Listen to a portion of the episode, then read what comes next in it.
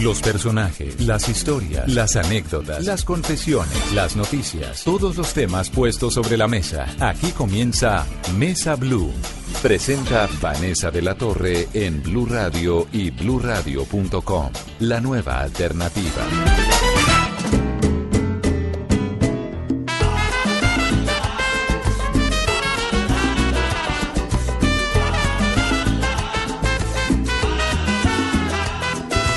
Hacerle una canción a esta mujer. No puede ser que me abandones otra vez y me traiciones otra vez inspiración, negándote. Ya lo intenté con un poema y fracasé. Fuimos al cine, al teatro y al ballet. Ninguna de estas estrategias funcionó.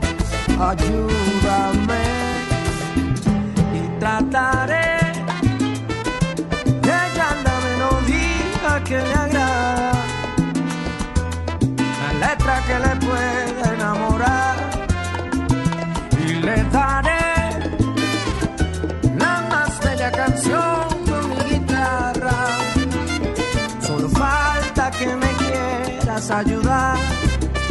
vuelvas a fallar.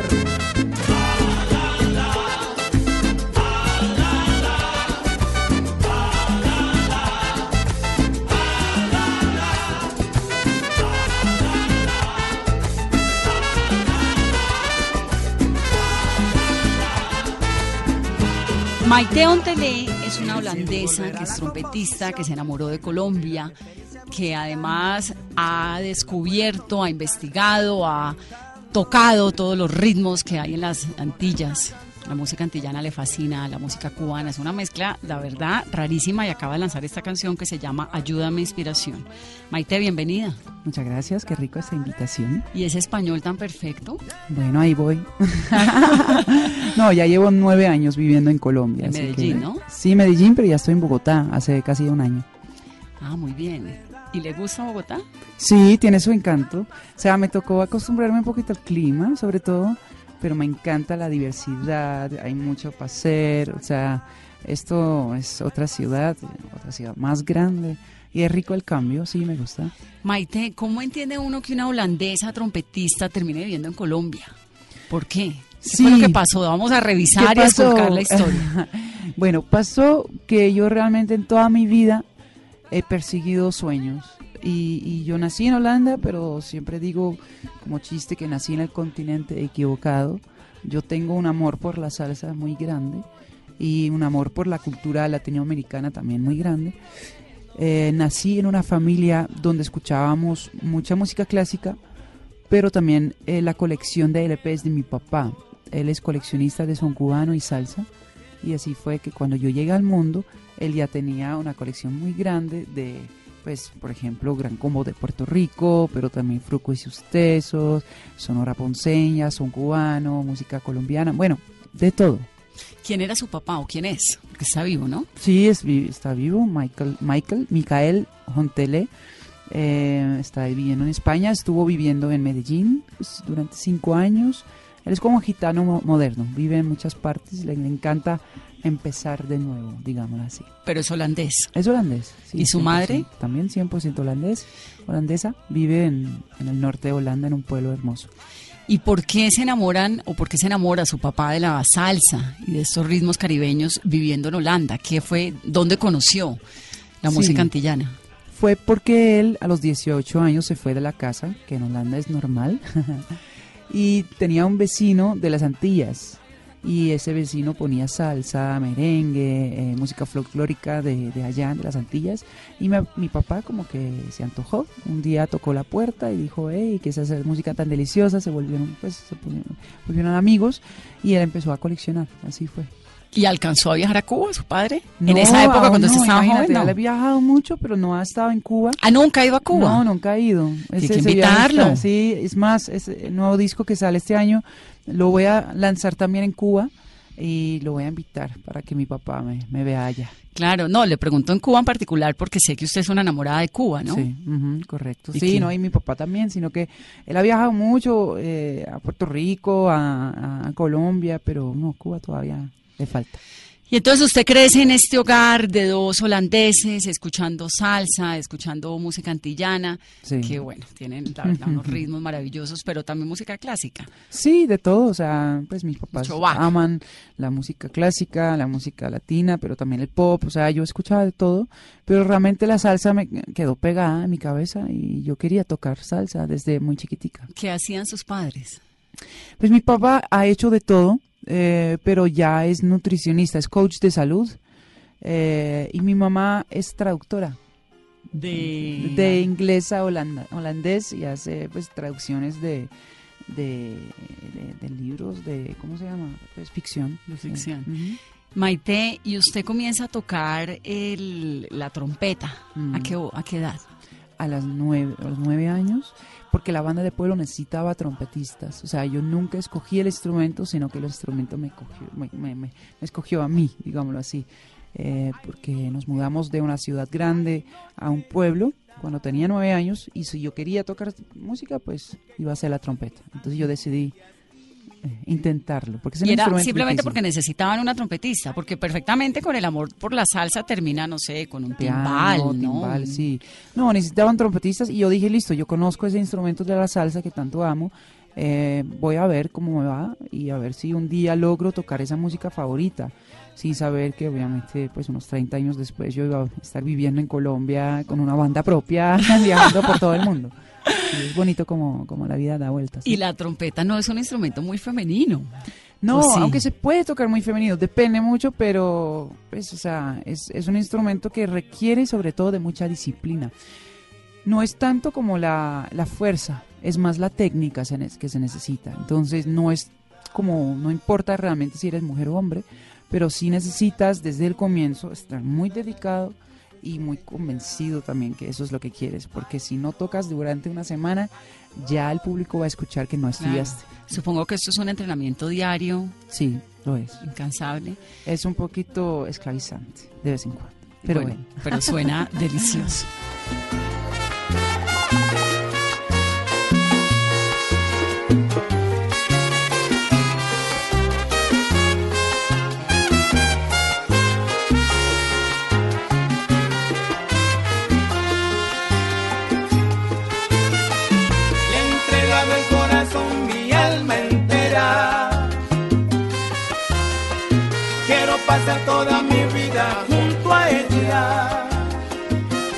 Maite termina viviendo en Medellín. ¿Cómo fue esa historia? bueno, yo giré por Colombia por primera vez en el 2003. Tocamos música de Lucho Bermúdez, pero éramos todos de Holanda. Entonces, imagínate, 22 monos tocando la música de, de antaño. Les decían Y- gringos, me imagino. Exactamente, también, sí. Y fue muy cómico. y Esa gira fue un éxito total. O sea, la gente aquí se enloqueció y yo también me enloquecí. O sea, eh, tocar frente en público tan maravilloso, me tiraban rosas. O sea, viví unas cosas impresionantes. Y yo llegué a casa ese año eh, diciendo a mi mamá que esta había sido mi gi- la gira de mi vida y que yo quería volver. Entonces decidí grabar un álbum para el mercado colombiano que se llama Llegó la Mona. Eh, ese álbum vine a, pro- a promocionarlo acá en el 2009 y me enamoré de un paisa. Y así fue realmente cuando, porque decidí mudarme a Colombia, porque si uno tiene el trabajo acá previsto y el amor, pues que hace uno siempre hay una historia de amor metida. Claro, es que eso también, el amor hace fácil todo, ¿no? Es que Sí. eso facilita todo. Pero antes de eso usted tenía dos bandas, ¿no? En el 2003 y en el 2008, bandas holandesas con Sí. las que hacía giras. ¿Y esas bandas eran de qué? Pues no eran mías, pero yo sí tocaba con ellas. Eh, entonces, una banda era de música de Pacho Galán y Lucho Bermúdez. Es decir, en Holanda En Holanda Había tocamos. orquesta de sí, Pacho es que en Galán. Holanda hay muchos latinos, eh, pero también hay muchos holandeses que les encanta pues tocar la música de afuera. Entonces, y es una sociedad inquieta Sí. musicalmente y culturalmente rica y, sí, y muy abierta, ¿no? muy abierta. Ajá. A propuestas. Y en el 2008 vine a Colombia también, pero con otra gira con un grupo que se llama Cubop City Big Band, que toca música como de Benny Moré, Machito, o sea, música cubana. Eh, y bueno, también fue una gira espectacular por toda Latinoamérica y me acuerdo que pues que Colombia era el final de la gira y todo el mundo, ay no, que es esa delicia tocar aquí. ¿Por qué Colombia?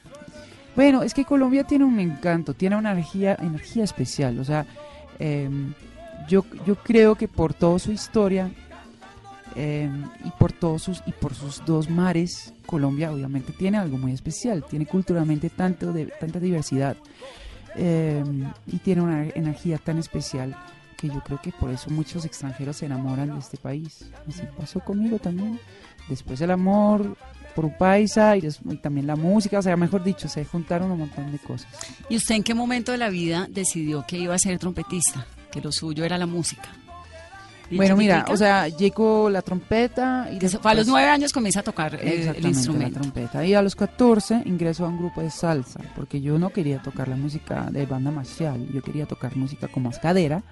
Entonces ingresé a un grupo de salsa eh, a los 14 años y decidí que quería ser trompetista profesional. Entonces por eso ingresé a los 18 años al Conservatorio de Rotterdam, eh, una carrera difícil eh, de 6 años, eh, de mucha dedicación. Y paralelamente a eso también estudié, hice la carrera, carrera en la calle, o sea, tocando con muchas bandas y descargando y conociendo músicos. Eh, y eso fue una carrera igual de importante. O sea, tú puedes estudiar en la, universidad, pero la calle finalmente también te, te- te trae de todo. Como todo en la vida. Exacto. Entonces, esos fueron años muy importantes, entre los 18 y 24 años. También de giras ¿Y internacionales. la familia la apoyaba cuando dijo, Sí. bueno, voy a estudiar música? Sí, siempre, Claro. porque me decían, no, lo que te haga feliz. O sea, haz lo que, lo que tienes que hacer en este mundo. Y entonces a los 24 ya era una trompetista importante. Ya Bueno, sabía. no, no importante, porque yo tocaba muy- con mucha gente. Sí, o sea, había tenido la fortuna de girar ya con Buenavista Social Club, había hecho unas cosas importantes, pero toda- todavía no tenía yo mi proyecto como solista. Bueno, pero Buenavista Social Club ya no, son grandes son ligas. grandes ligas. Obviamente, Por o sea, ya yo era reconocida Claro. en el mundo latino en Holanda, pero Holanda es un país chiquito, entonces si eres reconocido allá no significa tanto. Eh, igual yo disfrutaba lo que estaba haciendo, pero sí sentía que yo quería como algo más. Por eso la gira a Colombia, la primera gira en el 2003 fue tan importante, porque yo sentí que había un público que entendía mi pasión por la música latina. Ahora, aquí en Colombia hay muchas propuestas musicales, por lo mismo que decías ahora, es un país súper diverso, musicalmente riquísimo, hay de todo. Mm. ¿Cómo fue esa aceptación de una holandesa tocando salsa y ritmos caribeños en un país tan rico musicalmente? ¿Cómo entiende que le hayan abierto las puertas? me fue demasiado bien. O sea, eso también es el encanto de Colombia. Pues porque yo creo que aquí hay, hay muchas ganas de, de conocer o de, de- de ver cosas de afuera. Em, obviamente tiene que ser de buena calidad. Entonces cuando yo toqué por primera vez en septiembre del 2009 con mi banda, eh, la gente escuchó que yo había estudiado bien la música latina y que yo tenía algo para contar. Y eso obviamente es algo muy importante. Si tú llegas a un país y llegas ya con tu maletica llena de, de información, de conocimiento, de ganas, te aceptan mucho más fácil. Y eso fue lo que pasó. Eh, ese concierto me abrió las puertas para otros conciertos, para los medios. Eh, también en ese entonces mi, mi- mi esposo, Ya eran... mi novio, sí, ya éramos conocí. novios y él también es mi productor musical. Entonces llegué a Merlin Producciones, que es su casa productora, Claro, y que es, ya la es mía. Juancho Valencia. Exactamente. Y con él pues empezamos a grabar discos. Entonces, bueno, fue todo un proceso súper bonito de crecer, de hacer carrera.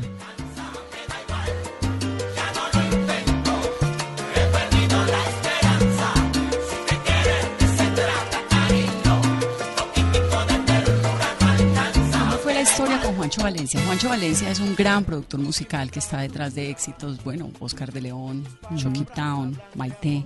¿Cómo fue ese encuentro? ¿Cuál es la historia de amor allí? Mm. Yo primero lo conocí por su música. Yo trabajaba en Holanda también en un teatro haciendo programación musical. Y yo me enteré que había un productor musical, Juancho Valencia, que hacía música, que tenía un grupo Puerto Candelaria, otro grupo que se llama La República. Y yo tenía ganas de llevar esos grupos a Holanda. Entonces yo empecé a negociar. empecé a preguntar cuánto vale el grupo, bla, bla, bla. Eh, empezamos a hablar un poquito más, pero todavía no había nada de amor. Fue en el 2008 cuando yo vine a Colombia de gira, que lo conocí un poquito mejor, eh, que nos empezamos a enredar, digamos. Y eso fue muy bonito porque yo creo que, o sea, yo siento la música muy profundamente. Es pues llena de, estoy, las emociones se vuelven muy fuertes, él también, y eso ya conecta muy, muy, muy chévere, ¿no? Eh, eso fue hace 10 años. Eso fue hace 10 años, sí. Y bueno, eso se fue dando, digamos, o sea, uno se ve, eh, sí, eso es como de compartir y, también hicimos una pequeña, cuando yo hice la primera gira de promoción, él me acompañó y nos conocimos. Usted venía a tocar y terminó quedándose porque se enamoró de Juancho. Exactamente, así fue. Tal cual, ¿no? Y rápido además. sí, yo, mira, yo si siento que algo está bien, yo lo hago. ya, ya. Bueno, yo también, es lo que toca, creo. Sí, ok, es como la intuición, es como que lo que, lo que te, sí, lo que sientes profundamente. ¿Y se atrevió finalmente a escribir música suya? ¿Letras ah. suyas? ¿Cómo fue ese este proceso? Porque Juancho era fue siempre como el productor, el, que escribía, el compositor, todo, ¿no? Claro. Y usted el diamante allí, que en bruto, que él iba puliendo cada vez más. Sí, no, hasta este disco que saldrá este año que se llama Cuba Linda, ahí sí estaba incluida una composición mía, lo que me da mucho orgullo porque realmente Juancho es un monstruo, o sea, componiendo el, de los mejores eh, para la música latina. Y también está Alain Pérez, que es otro compositor, productor que está en ese disco nuevo. Yo tenía ese temita y me dio mucho susto, pero yo dije, listo, escuchen esto, a ver qué tal. Y les gustó, decidimos incluirlo y me encanta cómo quedó en el disco, porque es un tema que te, te abraza. Es un tema súper lindo, íntimo y creo que funciona muy bien para el disco.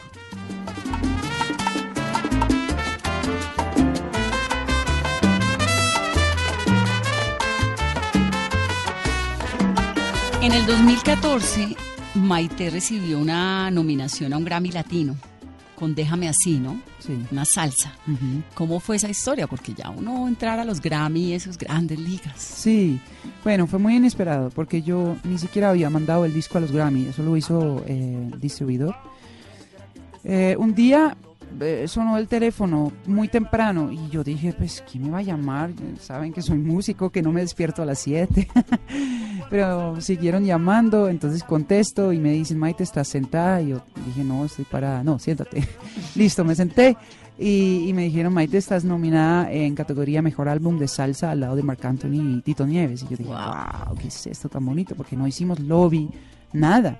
Fue por pura calidad que llegamos eh, a esas alturas entonces obviamente fuimos a Las Vegas, yo conocía a Marc Anthony, bueno, de lejos pues con sus guardaespaldas, eh, porque fue la primera vez que él salió en público con su nueva esposa, entonces bueno, fue todo difícil hablar en esa época la nueva esposa era quién? Shannon de Lima.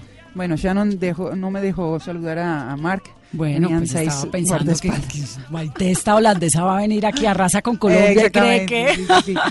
No, no, no, pero fue bonito toda esa experiencia, eh, llegar como pues de la nada allí a jugar pues ahí como con los grandes, ¿no?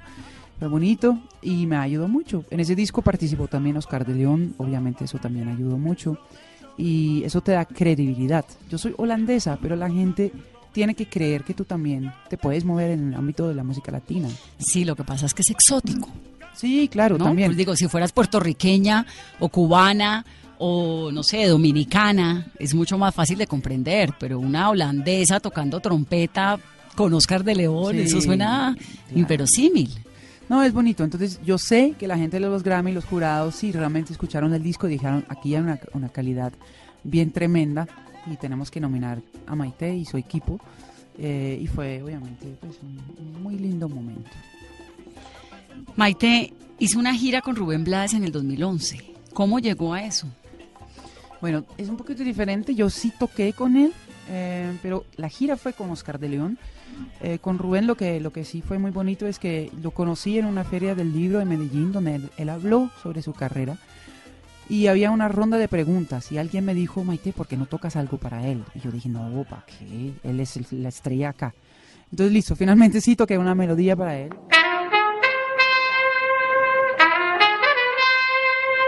Y le gustó tanto que me invitó a tocar con él en un concierto en Bogotá. Eh, y eso obviamente, pues Rubén es un gigante, un maestro.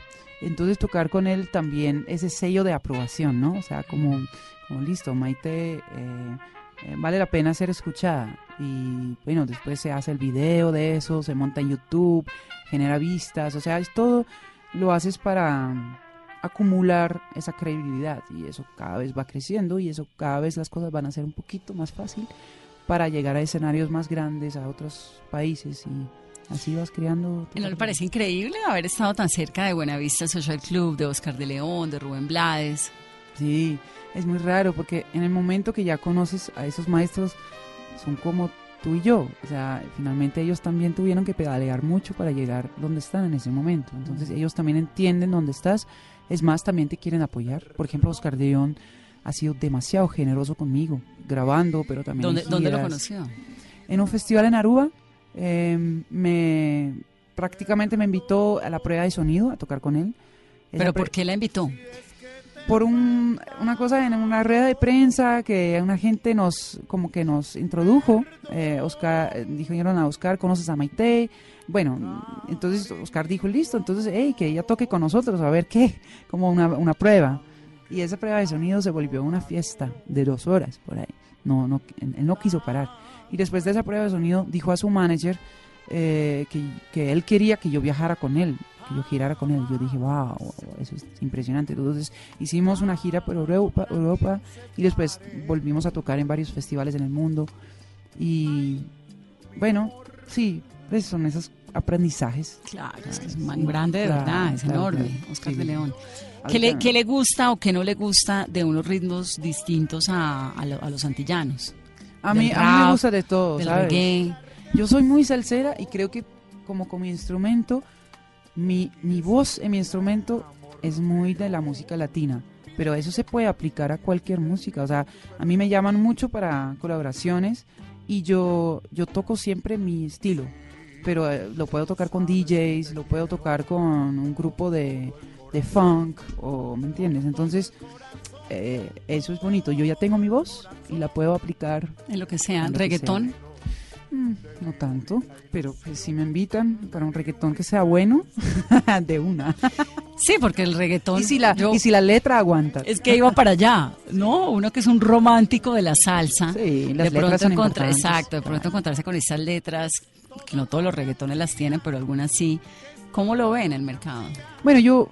Em, a mí me parece muy grave lo que está pasando realmente, ¿cierto? Hace rato estamos ensuciando la música, estamos ensuciando un género que es tan bonito, que tiene tantos lados bonitos y, yo siento que están pasando unas cosas que, que, dañan de lo que se trata y es llegar al alma con mensajes bonitos, o sea, y, y, también esta sociedad necesita un poquito de amor y necesita más cariño y no necesita esa agresividad. ¿Para qué?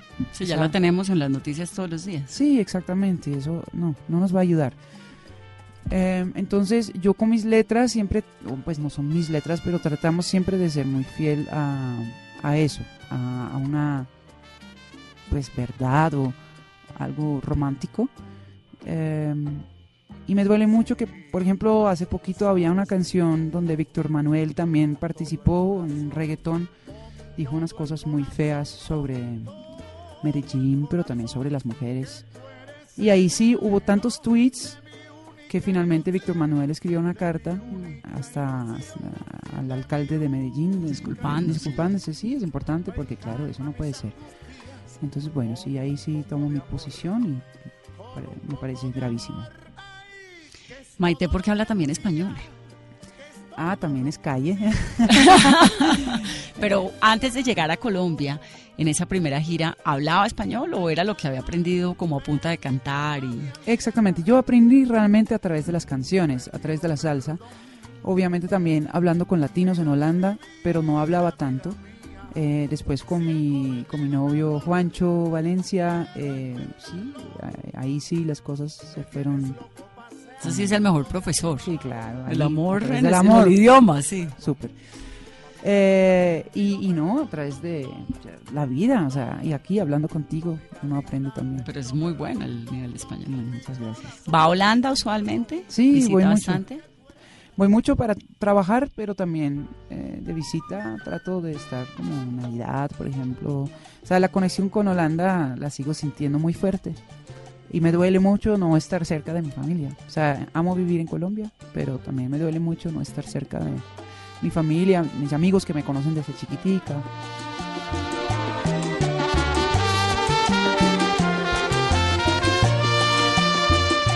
Hacemos una pausa en esta conversación de domingo. Estamos hablando con Maite Ontelé, una trompetista holandesa que se enamoró de Colombia y nos está presentando su nuevo disco. Dice que ya nadie sufre en el mundo de amor. El tiempo te enseña a calmar el más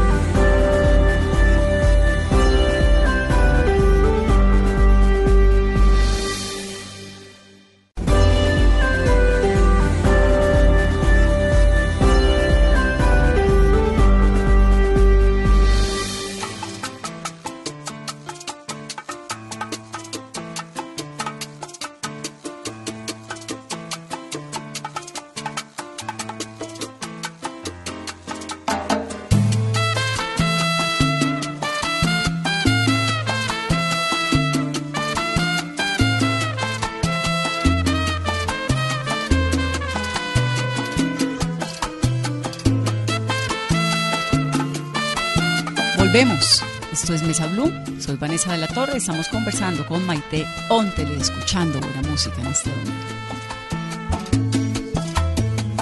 Déjame así, no me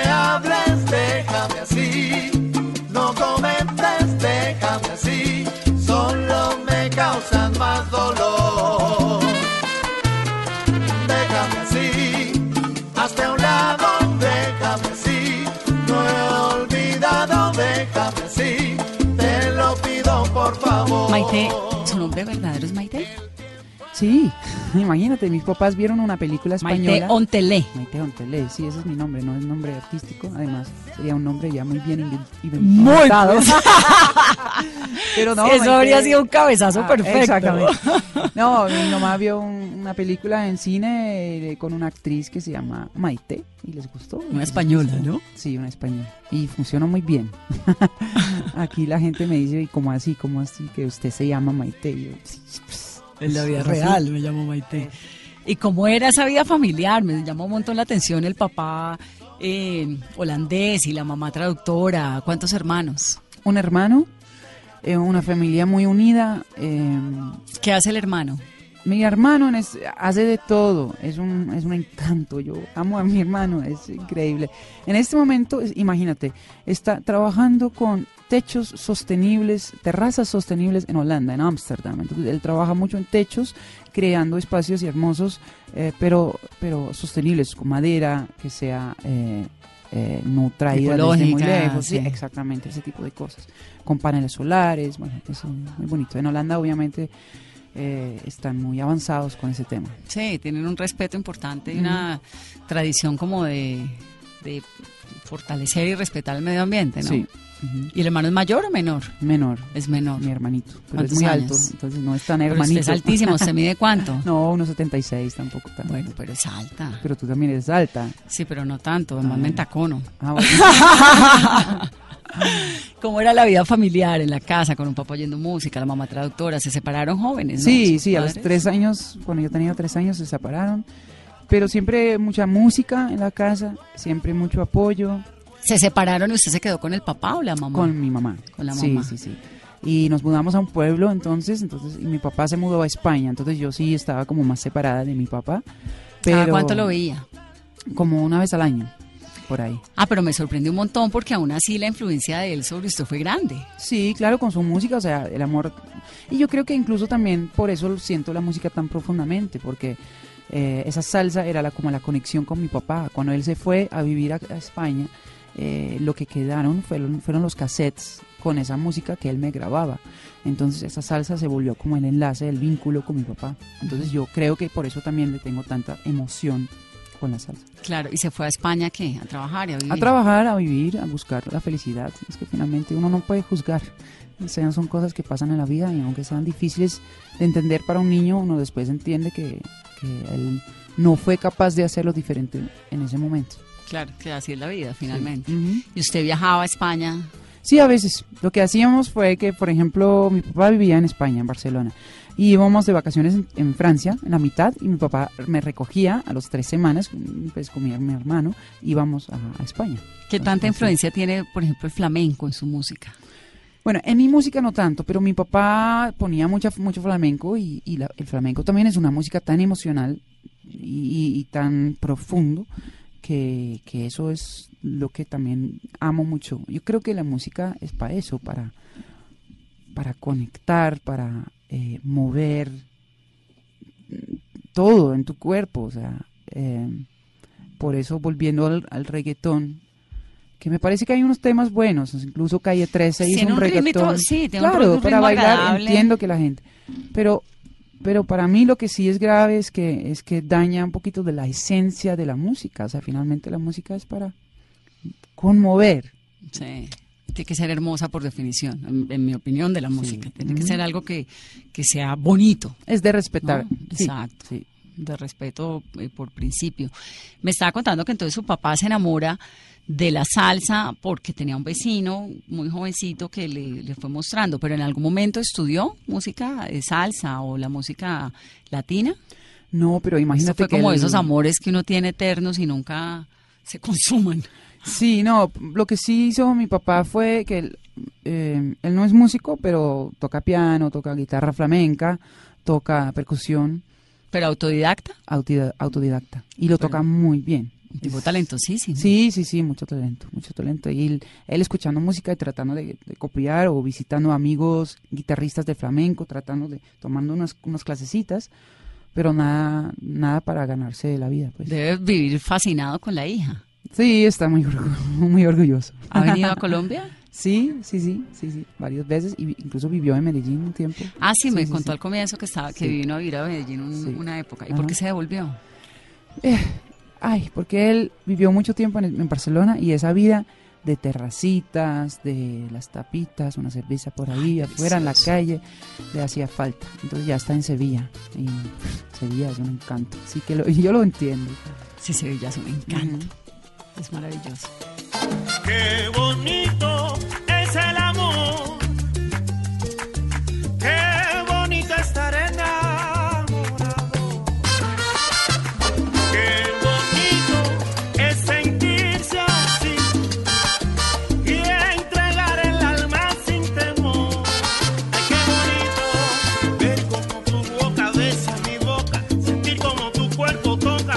Maite, ¿cuándo fue la primera vez que estuvo en Cuba?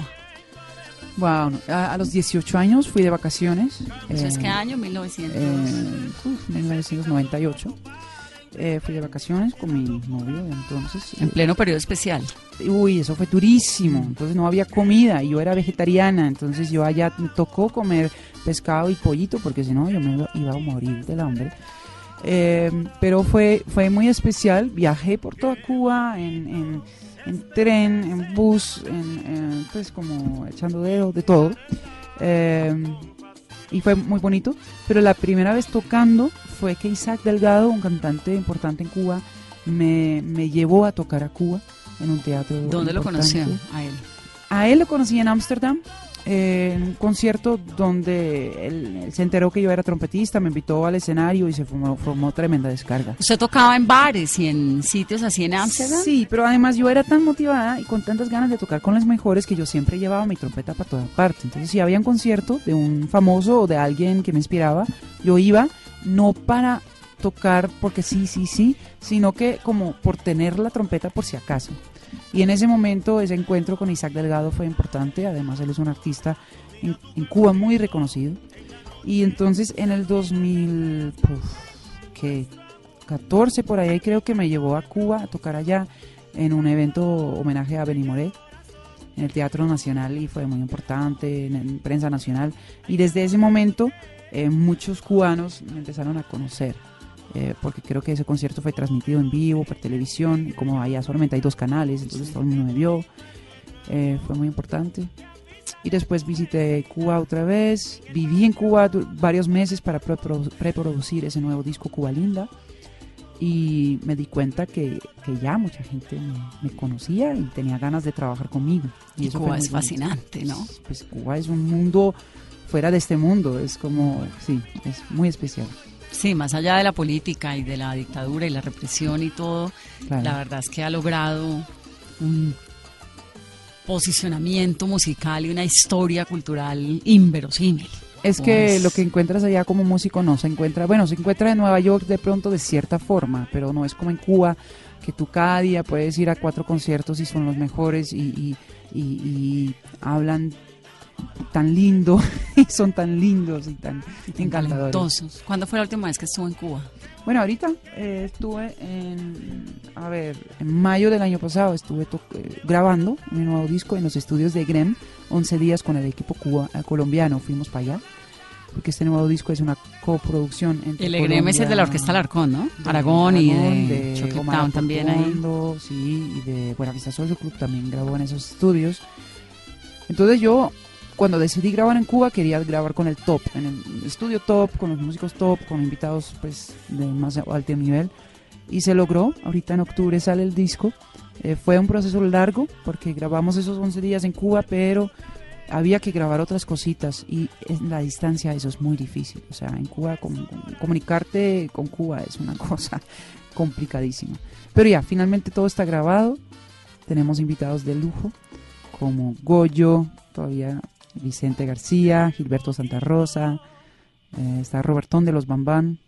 Mejor dicho, cada, cada tema tiene un invitado muy, muy especial.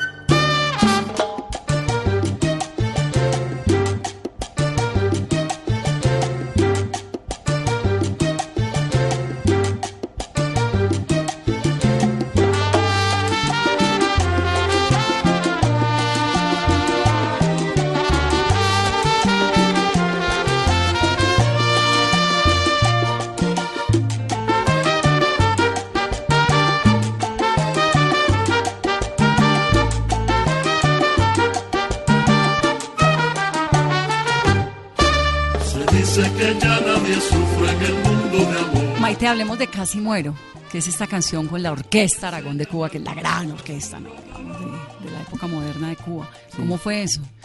Bueno, no, pues la Orquesta Aragón eh, es una orquesta que tiene tanto reconocimiento que yo no podía creer que yo iba a grabar con ellos. Porque además todos son buenísimos y trompetistas tremendos. Claro, no, es que son todos los músicos del más, más, más, más alto nivel.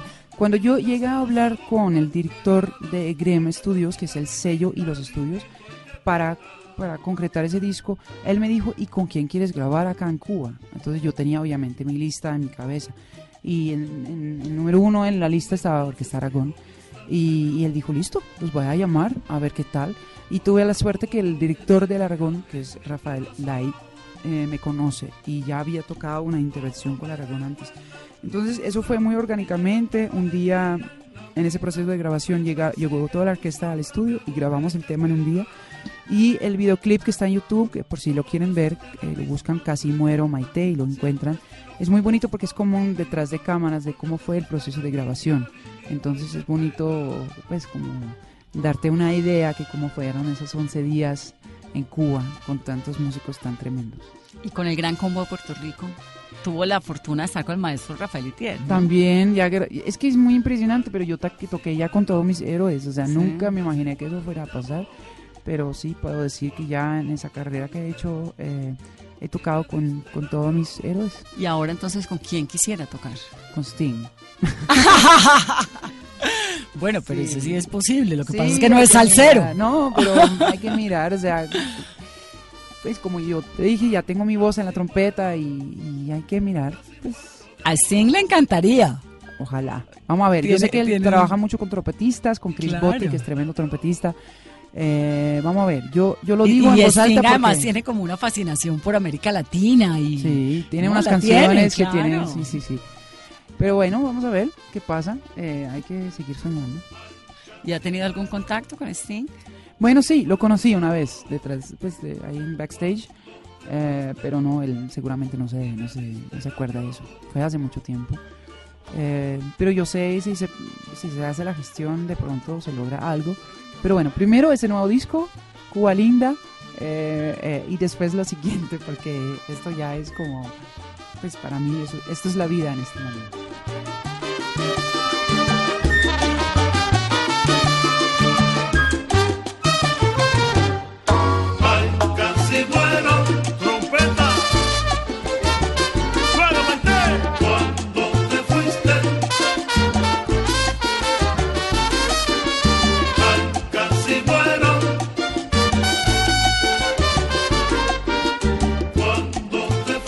La última vez que estuve en Cuba me quedé con la sensación de que estaba pasando en Cuba lo que está pasando en general con la música latina y es que comienza uno ya no a escuchar eh, son cubano como telón de fondo en la ciudad, sino que oía reggaetón, que oía ¿no? como unos ritmos que no tienen nada que ver con Cuba. ¿No le pasó lo mismo? Sí, yo escuché mucho J J Balvin allá. Cuba. Muchísimo, sí. Bueno, J Balvin me fascina, pero hay Sí. otros que no. Sí, no, digamos que, o sea, lógicamente con la entrada de, de música de afuera también entra el reggaetón, incluso también ya hace muchos años hacen algo que se llama cubatón allá, entonces que también ya tenía un poquito ese ritmo, entonces no es sorprendente, sorprendente que ya llega también el reggaetón a esa isla. Obviamente, eh, hay que- sí, ojalá no desaparezca esa, ese, ese la- lado cubano, que también es, obviamente es- Claro. es- no se puede perder. Que además estuvo protegido durante muchos años por la dictadura, pero la apertura es para todo. Exactamente. Para Pero yo sí creo que Cuba sabe eh, que tienen que cuidar esa tradición, porque eso es parte de la atracción de, Cuba, es esa música, esa música tradicional. Y en el disco nuevo Cuba Linda hay un tema que se llama también Cuba Linda, que es un tema que me ha perseguido durante toda la vida, que es una, melodía lindísima eh, que grabé con un grupo que se llama Osaín del Monte. Y ellos son en este momento de los más importantes tamboreros en Cuba, Son cubanos. son cubanos eh, que hacen rumba tradicional y acompañan esta canción con sus 6, 7, 8 tambores. Eh, entonces, ¿Son en ¿De esa- dónde? ¿De, de La Habana? de La Habana, sí. Osaín del Monte. Son increíbles. Y entonces esa canción Cuba Linda quería rendir homenaje a esa canción y a, esa- eh, y a Cuba, obviamente. Entonces, Osaín del Monte, un cantante, un tres cubano y la trompeta. Entonces es una canción súper serena eh, que en, en el disco tiene un lugar muy, muy, muy especial. Porque no es para bailar, sino estar con un roncito escuchando esa, esa tradición. ¿Su música es para qué? Ay, no es para nada en especial, aunque yo sí creo que es para algo especial. Es para, para que la gente de pronto eh, suspire. algo así. De eso se trata, ¿no? Sí. Pues Maite, el disco está precioso. Esta Gracias. canción que se llama eh, Ayúdame. Ayúdame, Inspiración, es muy bonita y a mí sí me da mucho gusto que una, una holandesa con tanto talento se haya enamorado del país nuestro y esté aquí cumpliendo los sueños y demostrando además que los sueños se siguen y se cumplen y se hacen verdad. Se hacen Muchas realidad. gracias. La espero pronto cuando haya grabado con Sting. Uy, sería maravilloso. Ahí te llamo. Y la, la voy a tener, estoy segura de que va a grabar con Sting. Bueno, Qué gracias. Gracias por este programa, gracias por haber venido. Qué bueno. Ella es Maite, soy Vanessa de la Torre, esto es Mesa Blue. Feliz domingo. La letra que le pueda enamorar y le daré la más bella canción con mi guitarra. Solo falta que me quieras ayudar, no me vuelvas a fallar.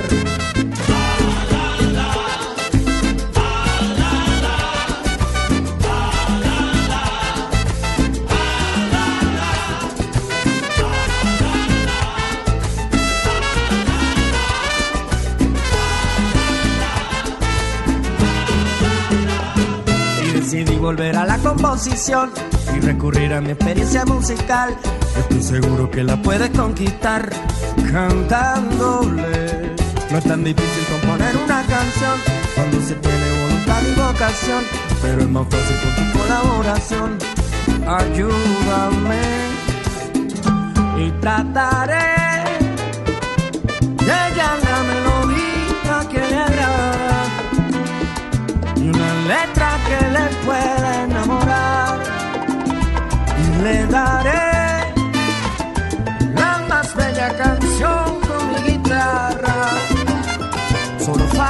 que me quieras ayudar, no me vuelvas a fallar. Inspiración ayuda.